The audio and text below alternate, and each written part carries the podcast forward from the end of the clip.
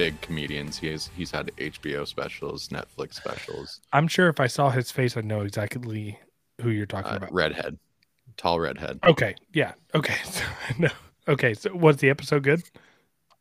Uh, I'm halfway through it. It's pretty good. Yeah. Okay, all right. We're rambling they're here. talking about golf and pool, darts, Okay, smoking darts, smoking darts, shooting darts. smoking darts, and shooting darts. What's going on, everyone? Thanks for joining us on our latest episode of the Retic Lounge. Again, thank you so much for all the support that you guys have given. Uh, we got a good episode for you guys today. There's been a lot of talk, talk, trying to talk here, a lot of talk in the Retic community in regards to size expectations. We're going to be covering size expectations for mainland as well as for the Dwarf and Super Dwarf um, stuff as well that you guys see out there, and just uh, give our two cents in regards to you know what to look out for and and and just to have realistic expectations. Um so before we jump into that don't forget to uh, like subscribe and comment if you are watching this on youtube. Um, and again if you're listening on apple podcasts or spotify thank you so much for the support on those platforms. Go ahead and like and follow on that. And uh, nathan talk about our patreon. Talk about USARK hit it Yeah. So uh, join us over on our lounge over at patreon.com slash the retic lounge. We have about 42 members and growing and an awesome Discord. So uh, join us. We have a lot of behind the scenes access. Uh, we have Patreon meetings every other week and just really cool content being uploaded there. So make sure you're not missing out on that. And then as well, make sure that you're a member of USARK. They have a couple of alerts out right now. So make sure you're taking the actions necessary and then just support them in numbers. Yeah, absolutely. Um, so I want to kind of just jump into this, and I think what we should really start off first is talking about size expectations, and let's focus on mainlands and like larger locality animals, and talk about that because I think there's a lot to be said about the mainland localities in regards to size because there there's a couple things that I hear a lot about in the community, um, misleading in size, and then also I don't know. I mean. I'll just start off. I hear a lot of people talking about mainlands and they're like, oh, mainlands, you know, they get 18 to 20 feet. With that statement right there, Nathan, what are your thoughts? Uh, so yeah, my my experience is limited, but with resources like uh, Weston Werner over at Wildfire and uh, Richard Bilbo, who also keeps some mainland stuff, uh, I've been able to have some experiences with some mainland animals, and you know, I've never seen like any of the true monsters. I know that's more of an outlier for most of these people's collections. Um, and obviously, if you're keeping mainlands and that's something that you're you're prideful about, then you're gonna want that monster in your collection, right? Like, yeah. I mean, but I mean, for the most part, you you see them for the females getting like 14 to 16 foot, and if you're keeping a reticulated python healthy, it's gonna be lean, not super fat and overweight. So, I mean, big big animals, but not giant animals. yeah.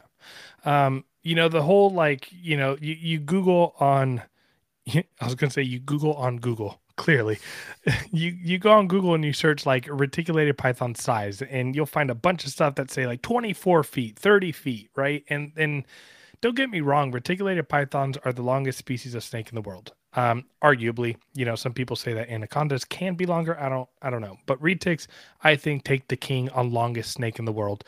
Um, so, you know, are there monster retics? Absolutely, Absolutely. like especially like the thing is is that we're seeing monster retics in the US starting to fade away and it's happening less and less and less. And and I don't Well, know Part, do you think part of that is captive breeding? absolutely and I was actually going to say that. I've I've talked to a lot of mainland keepers and people who've been doing this for a while and as we continue to so something that that the Superdwarf community or at least locality people like myself that really try to focus in on is not inbreeding a bunch, right? We want to try to crossbreed out to different um, bloodlines and in different unrelated animals in order to keep. I had a light go out, but I don't know which one. Anyways, um, and You're so looking beautiful still. Keep going. thanks. Um, so, you know, early in the 90s into the 2000s, 2010s, and now we're here still in the 2020s. Um, mainland keepers and breeders at the time weren't concerned about that. They were pushing the morph market because that was the craze back then. Everyone was doing it and they were just trying to make supers of things and they were trying to breed things in order to make new combinations. And so mainlands in general have been inbred um, time and time again. And I think we're just losing, you know, we're, we're, maybe it's the feeding regimen and again this is all speculation okay? So maybe it's the feeding regimen that's changed maybe it's smaller enclosures that they're not getting the opportunity to fully stretch out and get as much as exercise as they need to get the metabolism going to grow in length. Again speculation. But the reality of it is is that i don't know. In my opinion there's probably less than 10 20 foot retics in this country right now. Um they're they're not the monsters that everyone um you know, they they definitely are big. Like, don't get me wrong, a 16 foot retic, especially a mainland or a mainland locality, is a massive snake. And one big difference between a like Superdwarf cross or a Superdwarf and a mainland is the body composition and the body mass. A 10 foot Superdwarf is about 15 to 20 pounds. A 10 foot mainland can be 50 pounds and still not be an overweight animal. Body composition yeah. is very different between the two of them. And so that's where I think a lot of the, um, you know, the differences between the, the superdwarf species and the mainland species come from. But um, there are still some really big bloodlines out there. There are pure Sulawesi's out there that have been produced that are getting into the 16, 18 foot range. Um, people still have the big bloodlines, but they are few and far and in between. And I agree with Nathan. Probably the majority of the mainland you're going to see for females by the time that they're 15 years old or so are probably going to be 14 to 16 feet. Um, and I don't know. I see some people that have like six to eight year old males um, that are still 10 to 12 feet. Um, Mm-hmm. You know, and and whether and again, this is not from I don't have experience with doing this, whether that's maintenance feeding, whether that's keeping them nice and lean intentionally to not have an obese snake. Um, but you know, in general, mainlands um, you know, that range of 12 to 16 feet. But again, I think people think 12 foot and don't think of a big snake, but you got to think about body composition, right? It, it's a lot heavier than yeah. your than your 12 foot Superdwarf cross. Yeah, yeah. I mean, I mean, add another 20, 30 pounds, and you're talking a whole different animal. But also, that's just, a big reason why I keep what I keep, you know? Yeah. I wanted to throw one more comment out there. Um, because there's a lot of people that post on social media platforms like, here's my 18 foot reticulated python. And clearly it's like a 15 foot reticulated python. Um, and here's the difference like, once that snake hits 15 feet in the mainland world, again, not talking from experience, but talking to people who have more experience than me and Nathan combined, the the jump from 15 feet to 16 feet in terms of weight, muscle, power is massive. We're talking about only a 12 inch difference, but the weight difference and the muscle and the strength difference between like a 15 foot retic and a 16 foot retic or a 16 foot retic and an 18 foot retic you know, we're only thinking two feet, but that is a massive difference when it comes to handling that snake. Oh, yeah. I mean, you're talking about needing a, a few people on hand. Yeah. Um, so I guess to kind of sum up the mainland part of this discussion, um, just because we can't add a whole lot being yeah, we're not we're mainland not, keepers. Yeah, we're not mainland keepers at all. I have one mainland in my collection right. No, two, but one of them's technically not mine. Um, and so and I'm, I, I'm planning I'm planning to possibly play around with some mainland stuff, but you know, it's it's just Anthrax. to add. Shut up. um, but no, I mean it, it's all it's all planning to work it smaller. Get get get get neck get blah blah blah blah blah. Get an anthrax. I I need to get a facility and some employees if I'm, I'm, to do it. No, oh, oh, for the anthrax. Uh, I, I well, said get an anthrax. Get uh, yeah. Sorry, my my mind was just in what, other places. But what did no. you think I said? I thought you were gonna say no. Just dive in, get get some get some mainlands. No, like, no, no, no, no, Lucas. Don't do that. um, no, but before, it, it's a possibility. It's a possibility.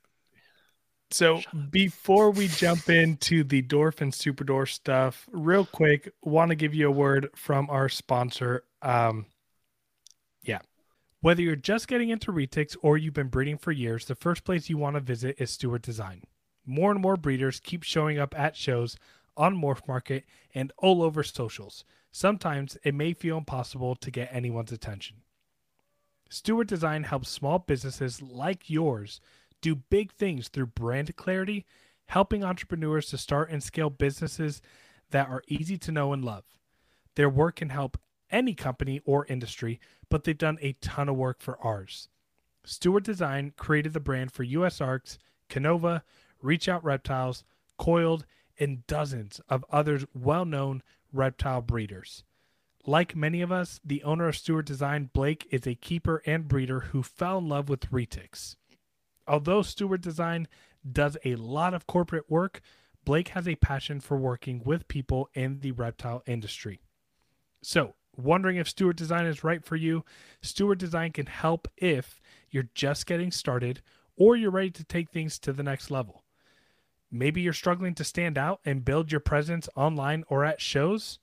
And maybe you don't want to be like the other guys or get lost in the crowd. You want to make your own way doing what you love. You might just have a big idea and know your business is special, but you need help sharing it with the reptile community. If something here resonates with you, reach out to Blake. Have a conversation with him. To learn more or get started, visit sdidentity.com or call them at 855 SD Logos. Clear brand, own markets, Stewart Design helps create them. As well, make sure that you're visiting vivtechproducts.com and using our affiliate code for 15% off. Retic Lounge 23 is the code. Again, that's vivtechproducts.com. This is our second episode with this affiliate link, so make sure you guys are taking advantage of it. One more time, it's vivtechproducts.com and use our affiliate code Retic Lounge 23 for 15% off. Yeah, absolutely. If you guys want to improve the mental health and the physical health of your retics, go ahead and use VivTech products. Um, all right, let's jump into the. I almost said UVB. Let's jump into the Super Dwarf and the Dwarf um, size expectations, reigns, all that kind of stuff. Um, you know, this is a very heated topic right now in terms. Uh, there's been a lot of people misled that kind of think that these animals stay much smaller than they really do, but then also there are some of these animals that stay pretty small, and so Nathan, kind of just start off that discussion. Yeah. So, um, it's hard because I, I, think when you start talking about these dwarf and super dwarf crosses, you have to take in so many factors. Um, how legitimate the bloodlines you're working with are, um, percentages of everything. What do you mean by bloodline? Talking, uh, so bloodline, that's what I was going to get into next. Is just uh, generations of these animals and being able to track siblings of these animals, that kind of thing. Just trying to get a decent uh, barometer of what size this animal could potentially reach. Right. So in the dwarf super dwarf game, it's pretty muddy, honestly, because I've seen 62.5% Kalatoa animals that get huge, get, you know, 13 foot. So, I mean, it's, yeah, it's just hard when you start mixing in really big crosses because it depends on how the breedings were done. Was it a right. super dwarf male taken to a mainland female? Was it a mainland female or sorry, was it a mainland uh, male taken to a super dwarf female? It's going to drastically change the outcome of that production. Yeah. Um, you know, there's there's that one school of thought that tends to think that like, you know, the female size definitely outweighs and has an advantage into what the size of the animal's in. But there are some people who also say that, you know, there's not much scientific evidence to say that, even though there's like a study out there in regards to ligers, ty- like lion and tigers, there's there's this assimilation and there's uh, a study out there that showed that, you know, when you take a female lion to a male tiger, which by the way, if you don't know, tigers are much bigger than lions. So there's a study out there that shows that if you take a tiger male to a lion female, the ligers end up smaller, or if you do it vice versa. Now, there isn't that type of empirical studies that suggest that on reptiles. So, again, oftentimes we find in this community, oh, there goes the other light. I don't know what turned on, but um, uh, there goes um, in the reptile community and in reptile science, typically keepers sometimes are ahead of science in the in the sense of like we've we've been able to identify and and see differences in for example reticulated python locality right? Science is way behind on reclassifying a lot of these subspecies of these different localities out there. Um, and so it might be that science is behind and we're more fast forward but you know again there's no full evidence to support that, but there are two school of thoughts in regards to that. I'm sorry if that sounded really sloppy. Been a long day. So, just to sum up, you have people that do believe that if the female is smaller, it can impact the the the total outcome of the size of the offsprings as adult, and there's people that say no, just because the female's smaller and lays smaller eggs, there's still genetic potential from both sides. Um, I, I think I I see a little bit of both sides. Uh, you know, I'm only you know technically one season into breeding animals and then working towards my second. Um, but this is no, you know, even within short. my first. No, no, no. I'm this saying within my first. I'm what? This is your third season. No. The, the second season, none of your females cycled, but you still went through the process. Well, they cycled. The male, the male was too young. Yeah. Um, but yeah, no. So the this third season, however Lucas wants to say it, I'm I'm just saying the the animals, even just within that first clutch, I think there's a lot of variability. Not drastic, you know, we're not seeing animals that are double the size or anything like that, but there's definitely some animals that are just a little bit bigger than some of the animals I've kept. Yeah. Yeah. Um so um, man, size is one of those things in the Superdwarf community that's pretty heated. Um, in, in regards yeah. to like what you can expect, because I think where we got in trouble in the Superdwarf community is trying to give an expectation of size too early, right? Right now, Superdwarfs are still popular, and we're still only two or three generations into making um, 87.5% uh, you know, I think Eric Lee, it might be the only one who's four generations in at 93.75% Superdwarf. Um, and so you got to also realize that this is still relatively young. So I think what we did in the Superdwarf community, um, and I'm speaking about we as in just the Superdwarf community in general, is I think we we kind of jumped the gun a little early and shot ourselves in the foot and started started estimating size a little too early because – and and Nathan might disagree with me or, or, or not, and and if he does, I would love to hear his opinions. But when you have a super dwarf locality or dwarf locality, and then you have a mainland locality, and you're bringing them in, there's a word that I, I I'm very fond of called genetic potential, and so in any given clutch of any cross, there's genetic potential from both sides, right? So we think about humans, right? Like I can be five foot eleven, and you know my my my my my older brother is like five foot eight, five foot eight and a half, right? Um, but if you look at our parents, my dad is like five foot seven and a half, and my mom is like five foot six. There's no reason why I should be five foot eleven and my older brother is six feet, right? But there's generations behind that caused that influence. Um, yep. You know, my my my grandfather was six foot two, so so there's there's genetic potential, And so in any given clutch, you can have a very small animal being produced, and you can also have a, a larger animal that's produced within that given clutch, in my opinion. Um, and that kind of comes down to more the bloodline thing that I, I more tend to believe in is, you know, look at the size of parents, grandparents, if you can, and even beyond.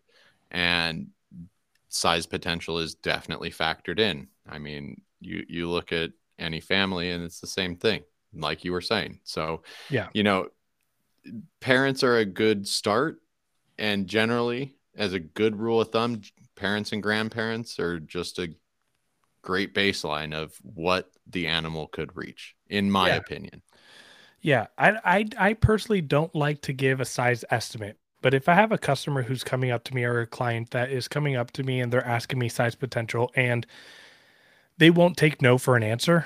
Um, like I, I give the I give the like plus two minus two from parents to be safe. And what's crazy is that like that sounds crazy. I'm gonna give you a very wide range.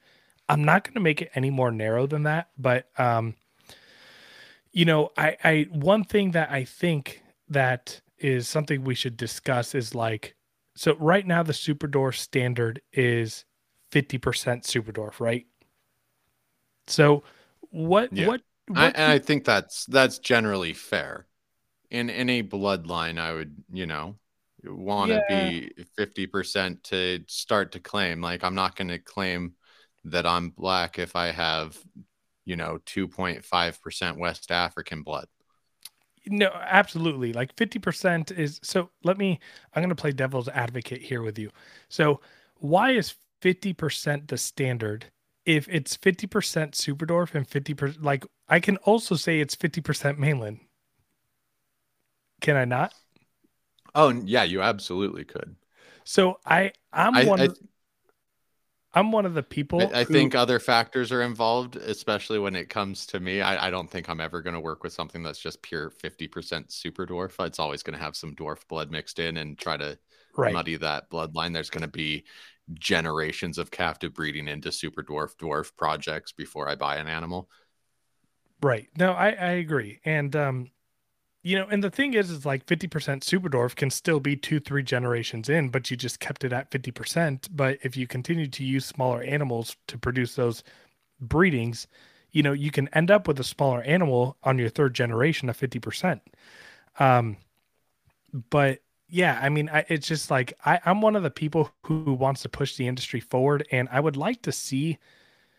I, I want to see the industry standard for Super Dwarf be at 62.5 at a minimum because I still see a lot of 50 percenters getting up to the 12, 14 foot, 12, 14 foot range, and I, I mean, this goes back to me just not liking the term Super Dwarf because, like, we're talking about Super Dwarf and I, I want a small animal if I'm going to buy a super dwarf. And so 50 percenter yeah.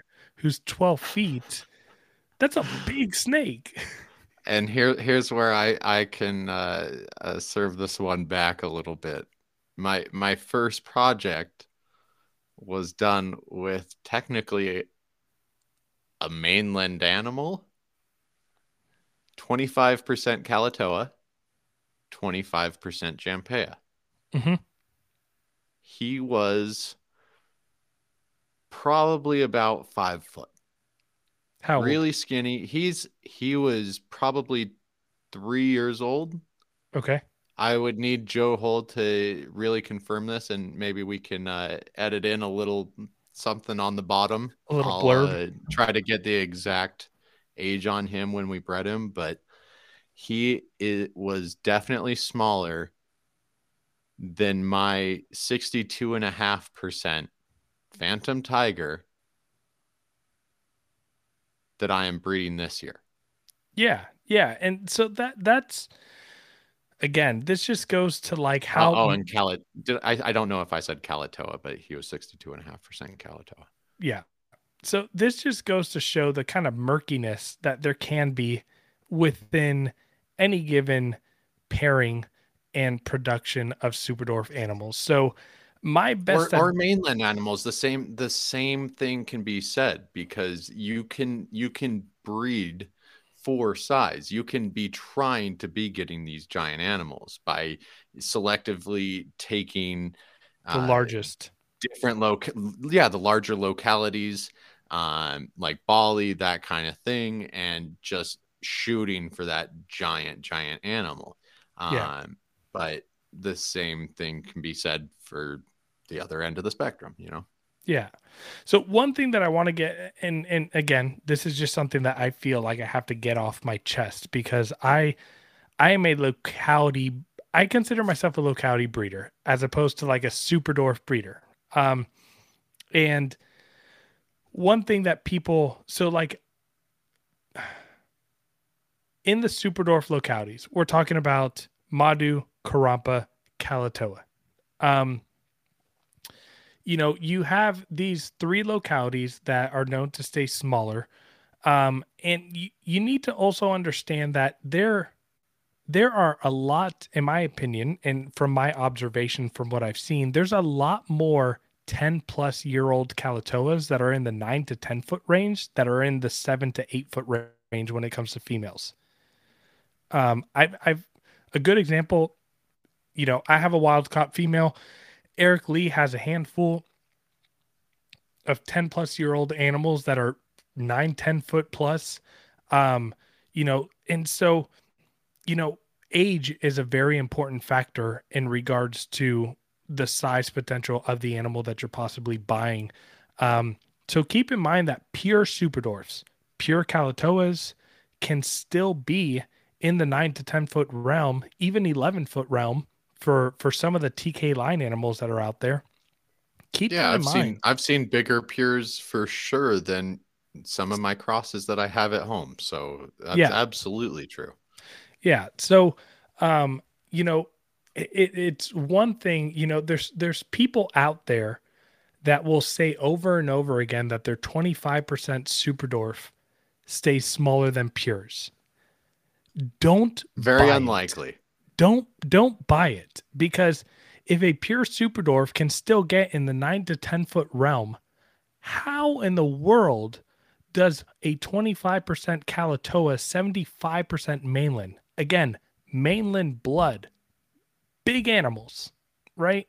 Not not monster 20 footers like we were talking about earlier, but still heavy bodied, bigger animals like get 15, 16 feet. Please, someone out there explain to me how we're only three generations in to this 25 percenter. Is this animal like three generations at most? At most. Please tell me how that 25 percenter is going to stay smaller than a pure. If you can if you can give me that information, please do. Like drop it in the comments, call me, like text me, but it's not likely. So if a breeder is telling you that they're 25% Kalatoa, 75% mainland is going to stay smaller than a pure, run in the other direction. Look for another breeder to buy from, please. Yeah, and I think when, when, it comes down, no, I, I think it, when it comes down to like when I'm talking to a potential customer, I just give them what I have: size of parents, like so, size of the animals I'm breeding, the age of the animals I'm breeding. That's extremely important because these animals aren't like to their full size potential. They're not 10 plus year animals. Um, they're getting close. They're getting close to that 10 year mark past the past the five year mark. So, uh, you know, it, it's I always say there's a potential that these my animals can get bigger, and there's a potential that the animals that are produced can get bigger than what the female is, or what the male yeah. is, or what yeah. have you.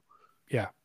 Don't don't ever think that if you're buying an offspring off of someone that it'll stay the same size or smaller than the mom or dad there's always a chance that it can get bigger. Again, you know, my parents are both smaller than me and my older brother in terms of height.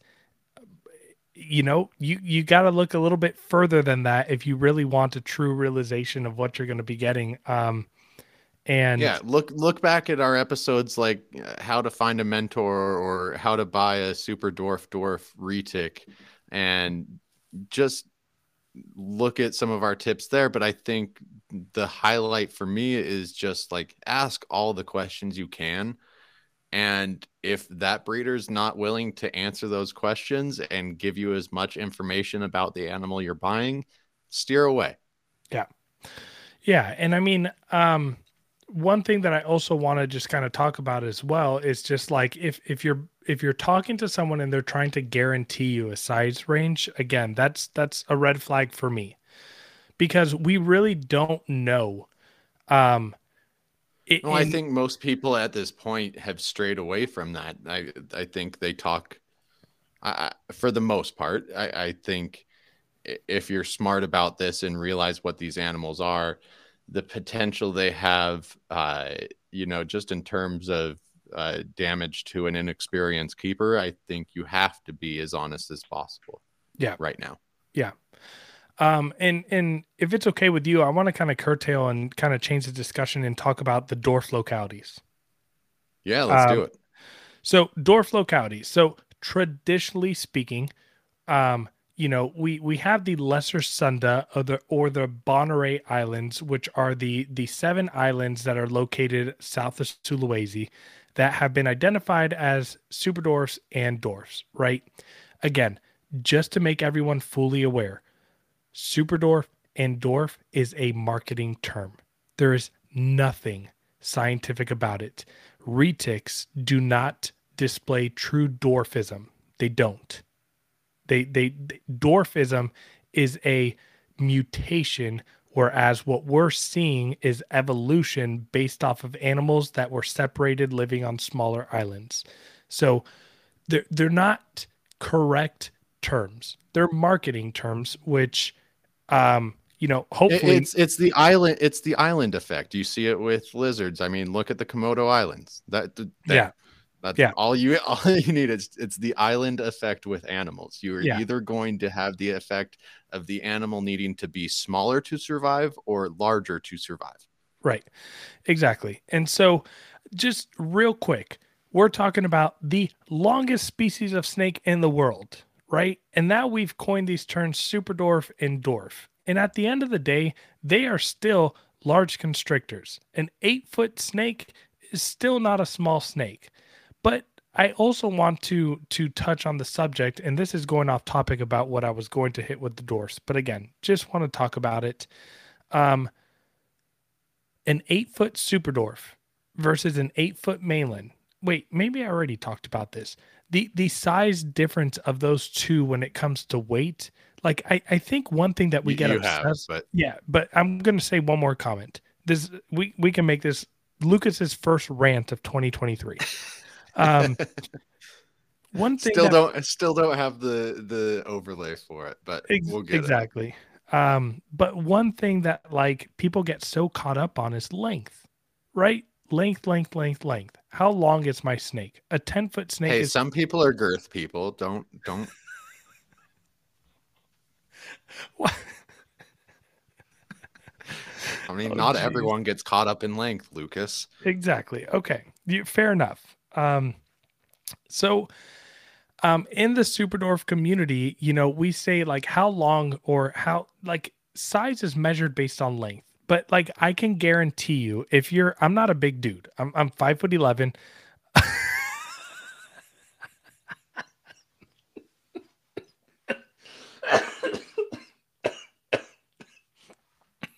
I hate you. I can't take any of this shit seriously. I'm sorry. Oh, okay. so stature wise, listen to it back. You'll you'll you'll laugh too. No, I I clearly see what you're going with height wise, I'm five foot eleven. My my, you know, I, I I'm not I'm not a massive dude. I'm not a Chad Harsh who we just interviewed, who's who's you know six foot plus and a big dude, and I can still hold a seven and a half, eight foot retic in one hand, right? Like I can still have it coiled around my hand, going up on my forearm, and still hold the seven, eight foot retic, right? A super dwarf retic you know so i want i want just to be very clear in the sense of like eight foot to people sounds very big because it's longer than you are tall but it's still a super manageable size like weight means a lot um i took a, an animal to the vet not too long ago who's uh, seven and a half to eight feet and, and weighed only eight pounds. Eight pounds. You're curling more at the gym. Like you're holding a dumbbell. Like even for you, for for for you that are. Do you have any weight comparisons with any of your mainland animals? Um, I would probably venture to say that my my my 14 or 15 month old mainland right now that's six foot is probably over 10 pounds and that's just going by weight of what I, I I feel in my hand. He definitely feels like a heavier snake. Um, but but nothing that's like anecdotal. I haven't like taken measurements or anything. The only time I weigh my yeah. snakes is if if I have to take them to the vet. I know there's people that are super like I weigh there, there's a lot of ball python keepers that are starting to keep super dwarfs and they weigh their retics every other week. I don't do that. I don't have enough time on my hands uh, yeah, to. I, I don't either, even though my personal scale is in my retic room. So like I mean my my first routine in the morning, take a dump, go into the retic room, check on the snakes, and then see where I'm at. but no, I'm not weighing my animals, but I have in the past just around breeding just to get an idea of like, you know, what these animals are so I can, you know, talk to people about what I'm dealing with on a daily basis. And. My 75% animals 75% Kalatoa, 12.5% Jampea. Um, the purple, she's probably, I think when I first bred her, she was like 14 pounds, something like that, full of eggs, close to 20. Yeah. And then I think now, a couple years later, she's sitting around 16 pounds, something like that, super manageable. Okay. Um, the is that is that deuce loaded or unloaded? Huh? Oh, that... unloaded. Okay. Unloaded, yeah, for sure. She's probably 18 to 20 pounds loaded up.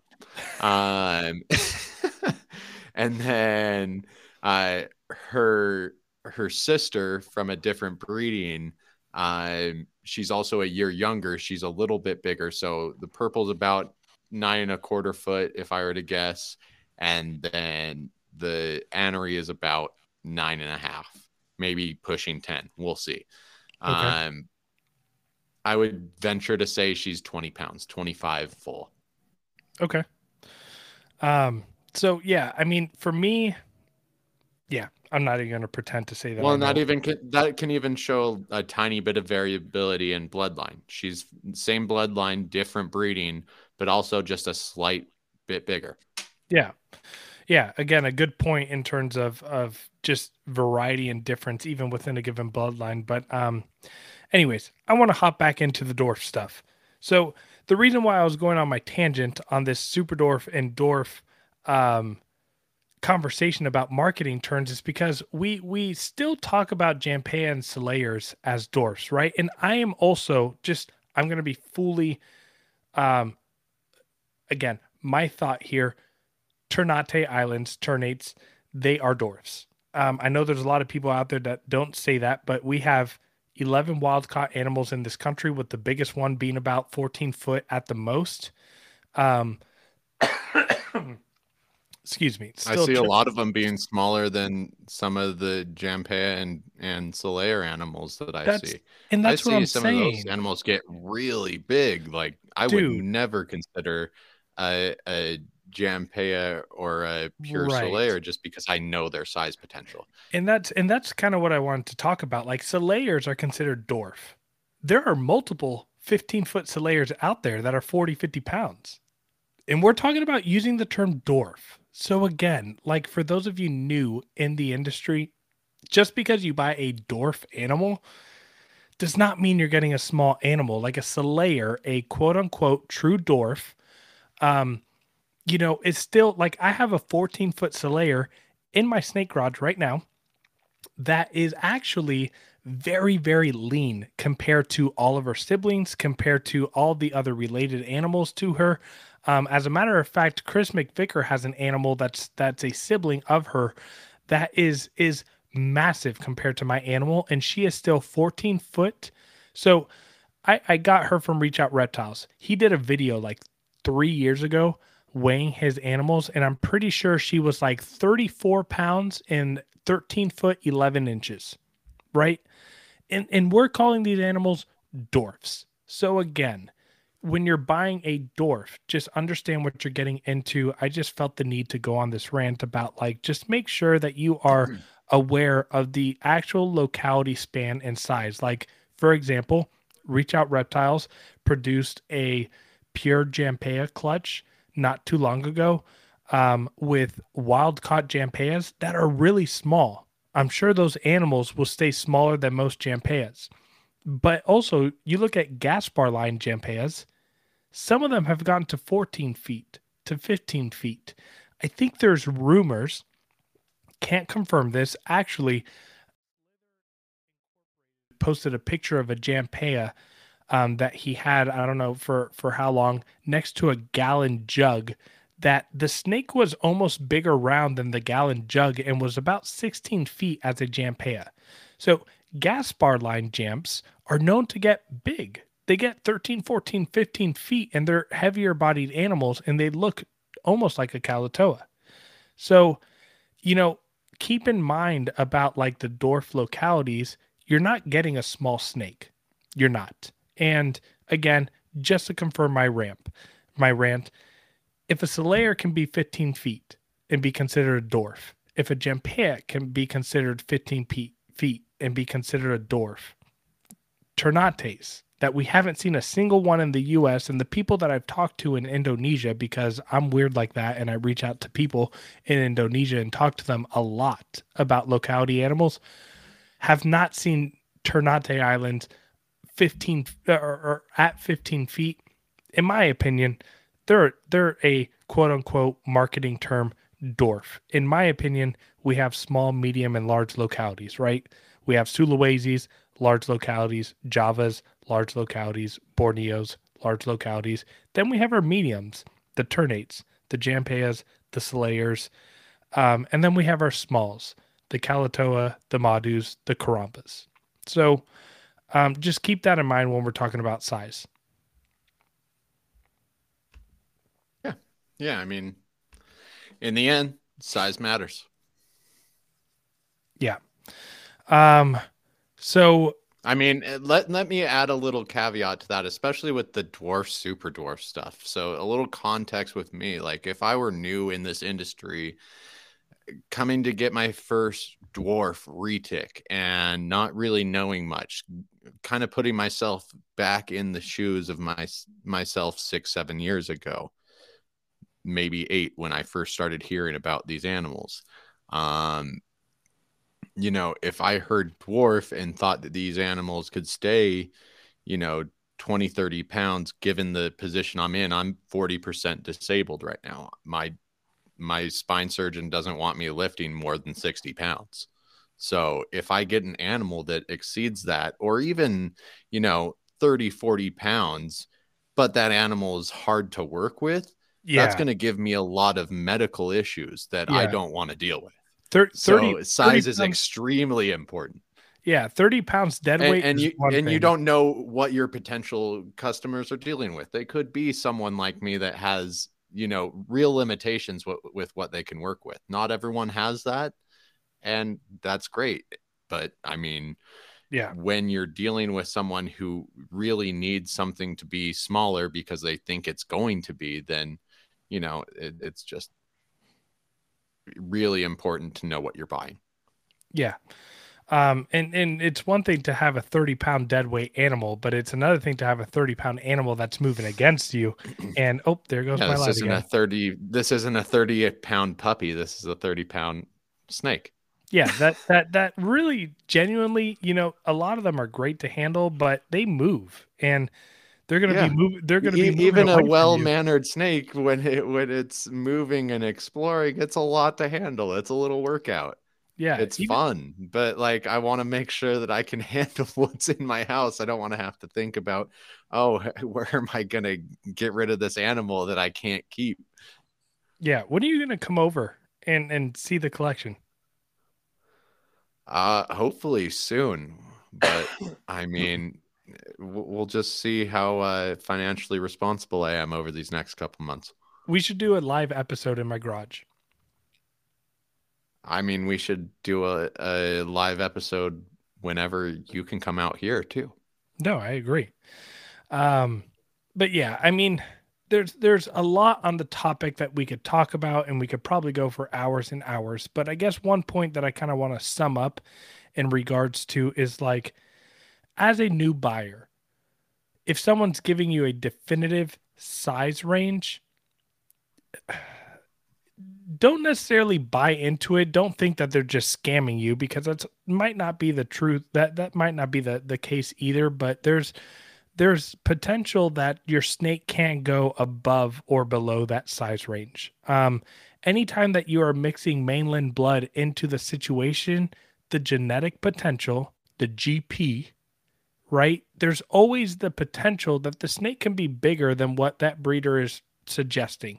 And again, that breeder might not be intentionally misleading you, or some breeders are intentionally misleading people, aka 25% super dwarf staying smaller than pures. Um, but at the end of the day, um, it, just be informed, get as much information as we continue to talk about over and over in all of our episodes. Get grandparents information. Go as far back as you can to get size range and age. Age is such an important variable in this entire conversation. Um nathan you have anything else to add to kind of sum up to regard size potential of these animals? No i think my last little rant was kind of what i wanted to sum up with so. Yeah. I i'm excited i'm excited for uh people to hear this and you know share their thoughts with with us on you know our experiences through the years keeping these animals.